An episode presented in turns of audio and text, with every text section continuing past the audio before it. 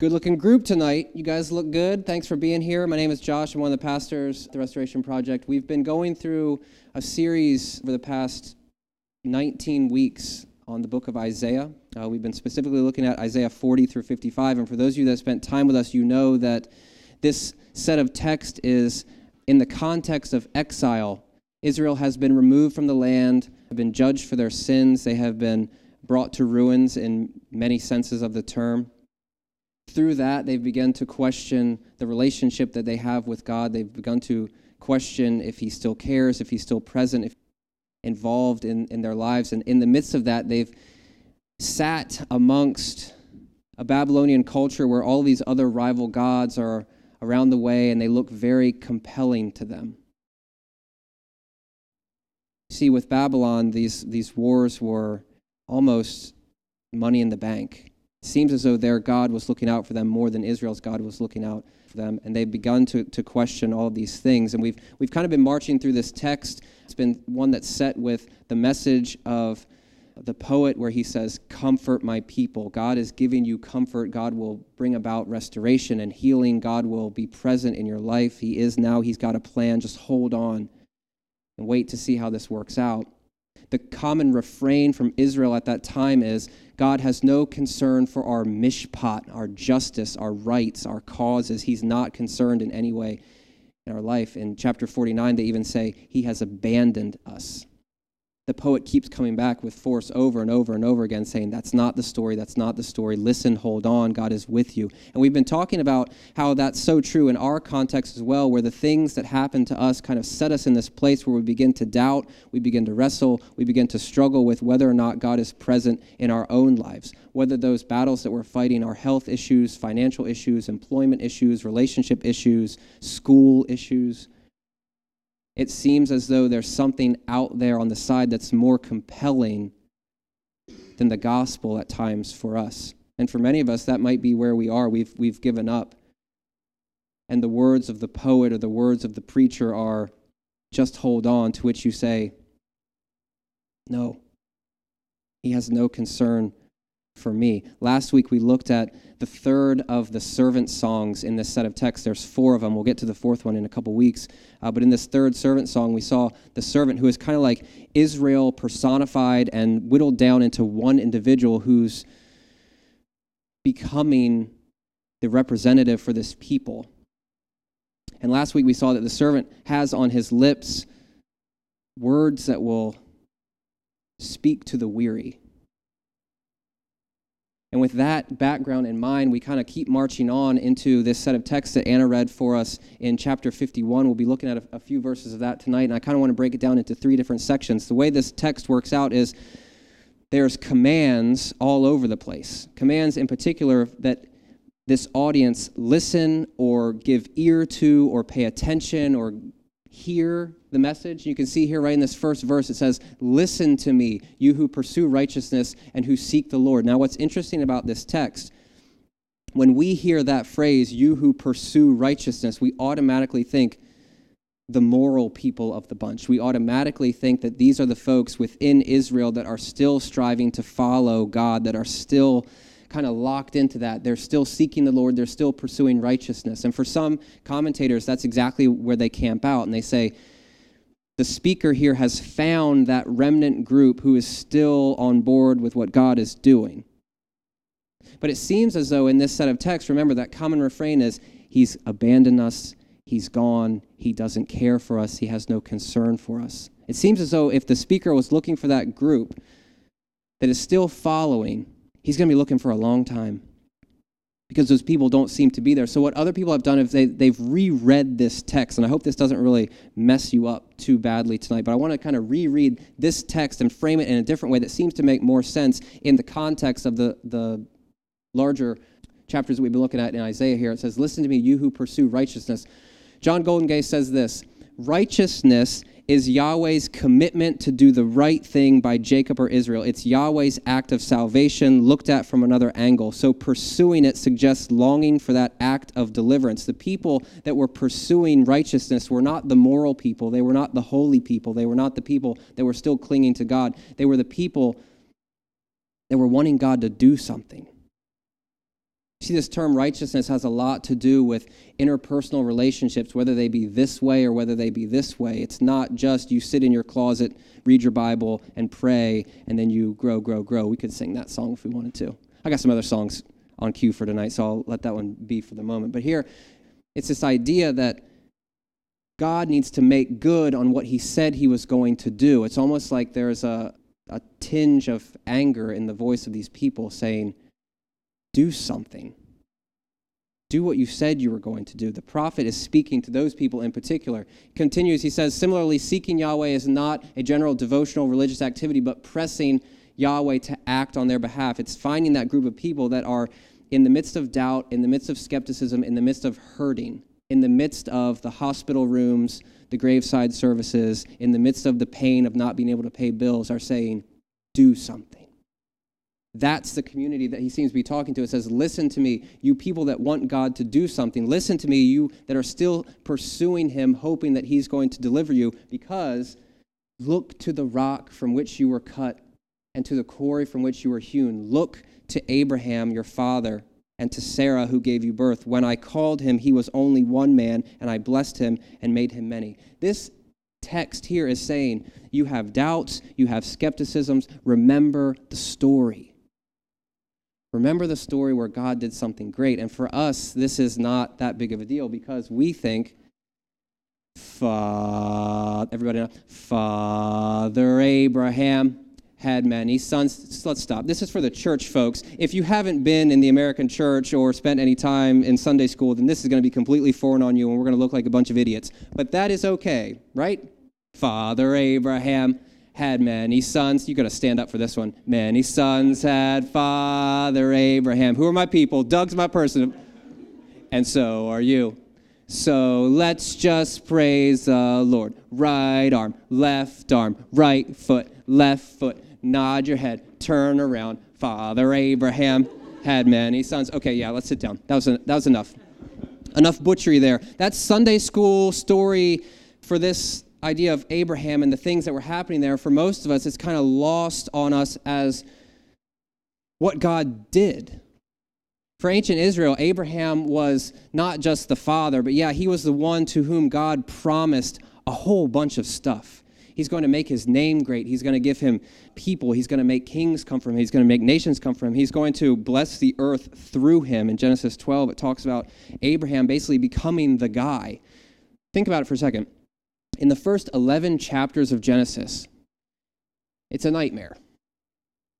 God creates things, that's great. Sets some people in a garden, that's great. They have some fruit and they're naked, that's, that's great. But then they do what God tells them not to do and sets the whole world in this trajectory of sin. So we see the fall, as theologians call it, and the effects that happen through the fall. In the very next chapter, we have kids killing brothers, we have the worldwide flood, or at least a flood in that story, where God is judging people because they're to the height of wickedness. We see the Tower of Babel, where people are trying to build this structure up and ascend into the heavens, which is weird because at that time, God was descending almost. So it's like they're going up to find him, and he's down here saying, Where are you guys going? What are you doing? These first 11 chapters kind of set the context where sin has led to all of these things, all these problems. And in Genesis 12, God says, Abraham, you're my guy. It's through you that I'm going to promise to do great, great, great things. I have the, the name here, or the, the age next to this set of texts where Abraham is 75 years old when that happens. So he gets a promise. And he's waiting for it to happen. One of the big keys of this promise is that he's going to have kids. Remember, Father Abraham had many sons. I'm one of them, and so are you. So let's just praise the Lord. Like that's part of the Sunday school song. Dude's 75 years old and doesn't have any kids yet. In Genesis 15, we see God showing up again. I want to read some of this to you, if you don't mind. In Genesis 15, we see God showing up again. It says, After these things, the word of the Lord came to Abram in a vision Fear not, Abram, I am your shield. Your reward shall be very great. But Abram said, O Lord God, what will you give me? For I continue childless and the heir of my house is Eliezer of Damascus. And Abram said, Behold, you have given me no offspring, and a member of my household will be my heir. See, here's the deal God promises Abram kids. Abram doesn't have kids. What potentially could be a span of 11 years in between the initial promise and this moment have passed, and Abraham saying, What gives? What's cool about this text, it continues, and God makes a covenant with Abram, and the way that he does that is he gets him to go get some animals, and he gets him to cut those animals in half, and he gets them to put them on either side of the aisle, almost like making this kind of sweet little aisle. Sounds weird. In the ancient Near Eastern context, so what happens is two kings would usually walk through this tunnel of massacred animals, saying to each, to each other, the terms of this deal, if I break them, you can do to me like these animals. You can cut me in half, basically. What's interesting about this text, though, is after the animals are set in their place, God puts Abram into a deep sleep, and he goes through the line himself, saying, I'm going to take care of this. You just, you just hold on. I'm going to take care of this. But still, Abram at this time is, is 86 years old, not having any kids there's this interlude here where Sarai and, and Hagar happen. Sarai is Abram's wife. She doesn't have any kids. She says, which is common for an ancient Near East, uh, Eastern woman to think, this is a bad thing. Abram, husband, why don't you go ahead and hook it up with Hagar, our maidservant, have a kid through her, and maybe that will be life for me. Abram says, okay, perhaps timidly, um, but they end up having a kid. When Sarah sees the kid, she gets ticked and says, This isn't what I meant. And then they go away, sends them away. So we have this weird interlude where they're trying to take matters into their own hands. Fast forward a little bit further into Genesis 17 and 18. This promise is still there where Sarah is supposed to have kids, but she's not having any kids. She, Abram at this time is 99 years old. This is 24 years after the initial promise. Think about that for a second. God sends something out to you and says, This is going to happen. Your thought process might be week, month, year, but probably not 24 years. So, what's happening as this is going on, we see people beginning to doubt. We see people beginning to ask questions. Um, in this set of texts, three strangers show up and give this message. Uh, when Sarah hears the message, she's standing outside the tent. She starts to laugh. The interchange is, is priceless. I want to read it to you. This is Genesis chapter 18. It says, they said to him, These are the messengers, Where is Sarah, your wife? And he said, She is in the tent. The Lord said, I will return to you about this time next year, and Sarah, your wife, shall have a son. And Sarah was listening at the tent door behind him. Now Abraham and Sarah were old, advanced in years. The way of the woman had ceased to be with Sarah. Don't you love Bible translations? They're really cleaning up things for us, so you don't have to have that awkward conversation with your five year old kid. What's the way of the woman? Don't worry about it. You'll get there. The way of the woman had ceased to be with Sarah, so Sarah laughed to herself, saying, After I am worn out and my Lord is old, shall I have pleasure? The Lord said to Abraham, Why did Sarah laugh and say, Shall I indeed bear a child now that I am old? Is anything too hard for the Lord? At the appointed time I will return to you about this time next year, and Sarah shall have a son. But Sarah denied that this happened, saying, I did not laugh, for she was afraid. And he said, No, but you did laugh. End scene. Like they don't pick that up any further. Just Sarah's laughing, and then she says, I didn't do it. Yes, you did. Moving on. And it's like, just kind of like break, you know, it's like curtains. I think that text is awesome. But here we see the child of promise is not born until that next year, as the messengers had said and as God had said initially in Genesis 12. But this has been a period of 25 years where they're waiting for something to happen. Why would the poet go back to this story? Why would the poet lead a song of Father Abraham? Because it's improbable. Because God's taking a barren woman, the way of the woman had gone from her, and He's doing something in the midst of that. He's bringing life out of death. For an audience that was in exile, they were in death, waiting for life to happen. Okay, so here the author of Hebrews even puts this into our terms. It says, And so from this one man, that's Abraham, and he as good as dead, came descendants as numerous as the stars in the sky and as countless as the sand on the seashore. The promises of Genesis 12 were brought to fruition in this person despite all odds and despite a long time. Despite their faithlessness, Abraham was kind of kind of an idiot at times. but God makes good on his promise. So the, the poet's looking back at this story saying, Remember that bit back there? Remember how Abraham and Sarah, though they were all old, brought life, and that's where we all came from. And God did that. He continues and says, Because the Lord will surely comfort Zion. Remember, this is listen to this message. Look at Abraham and Sarah. Remember their story the Lord will surely comfort Zion, the place that had been destroyed at the hands of the Babylonians. The Lord will surely comfort Zion and will look with compassion. That's another comfort word there on all her ruins. Remember in Isaiah 40, it's comfort my people. And here the author is going right back to that. He will make her deserts like Eden, her wastelands like the garden of the Lord. Joy and gladness will be found in her, thanksgiving and the sound of singing. In the midst of the stuff that you're going through, God's going to take the desert and turn it into Eden. He's going to take the wastelands and then make life come from them. When you think desert, it's dry, it's barren, there's no water, not a real good chance that any fruit is going to show up. In the desert, there's no life there, right? So what happens is God is taking that and completely reversing it into garden, bringing life out of death. The Lord is surely going to comfort his people, the people even in the midst of doubt. The Lord's righteousness, the fact that he has care and concern for his people, that's surely going to appear, and the Lord will reverse the situation. I think there's implications for us as a people right now because some of our situations need to be reversed. And for some of us, we're in that waiting period. And perhaps for some of us, that waiting period has led us to ask the same questions that this ancient group is asking God, does he even care about me anymore? I think the message of the poet is still appropriate for us. Listen to these words, look back to the story, and know that God can reverse even your situation. Okay, so the second phase of this text, it says, Listen to me, my people, hear me, my nation. Again, we see that framing verb there listen, pay attention, give heed, hearken. Instruction is going to go out from me. My justice will become a light to the nations. All throughout these last couple chapters, the nations have been a huge player God is not just concerned about his group of Israelites in exile. He's saying, that's good, but we're going to go beyond that, and you're going to become a light to the nations. My justice is going to go out. When they see the things that I do for you, it's going to mean life for them too.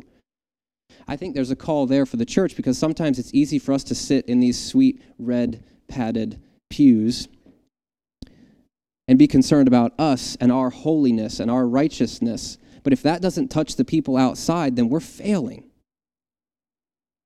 If our lives don't become a beacon of hope for the nations, then what are we doing?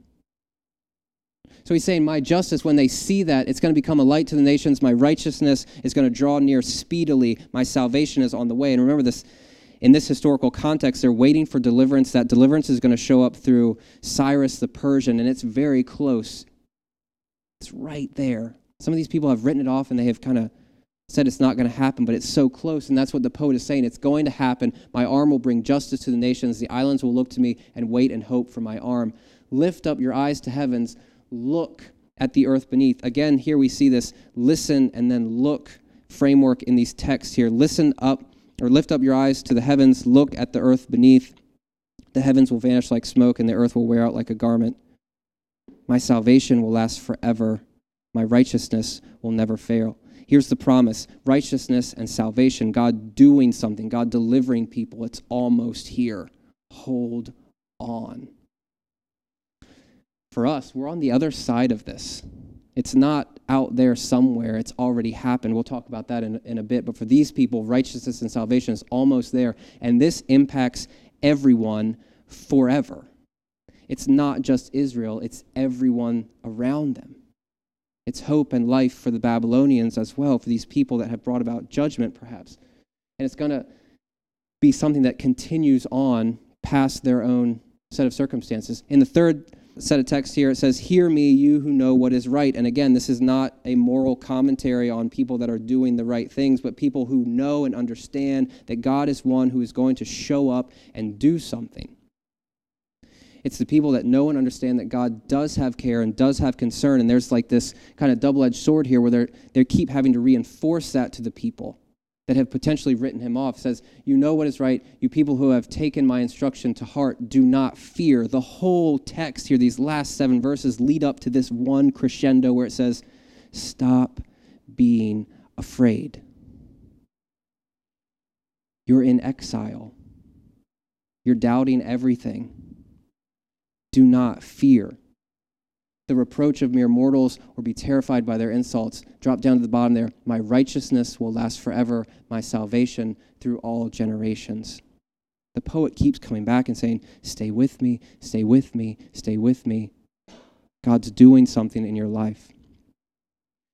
How do we apply this? I think there's th- four things that we can bring out of this text for us, that call to listen to the words for the weary still stand true. The words are very different in our context, so it's not wait for God to do something, it's God has done something already. It's the gospel. It's the mes- message of hope and peace and life through Christ that allows us to have hope. And sometimes someone needs to show up and say, Listen, remember, don't forget. Listen to the words for the weary and look back to our story. You could do this in two ways. In the first way, you could look back to, to this story where we see Jesus showing up at a specific moment in history, becoming beyond the servant of Isaiah, becoming the representative of all humanity,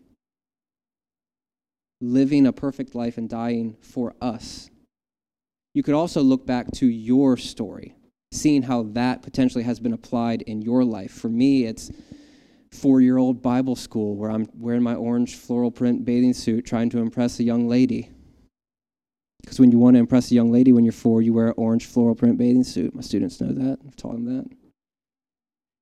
The story continues where I meet all these different people at different stages of my life that have encouraged me, whether it's the group of sophomores on the high school soccer team that say, You're better than what you're doing but Jesus loves you in spite of it. Jesus loves you in the, in the middle of it. It's the, the professors that I have at Bible college, it's the friends that have surrounded me and continued to be that light to the nations that have influenced my life, and without them, I wouldn't be right here. For some of you, you have a story similar to that, whether it's this person or that person that played a role in your life, and you can look back to your story. And for some of you, that's so far removed that it's almost like a figment of the past where you say, it's all changed listen to the words for the weary and look back to your story and don't give up on it yet.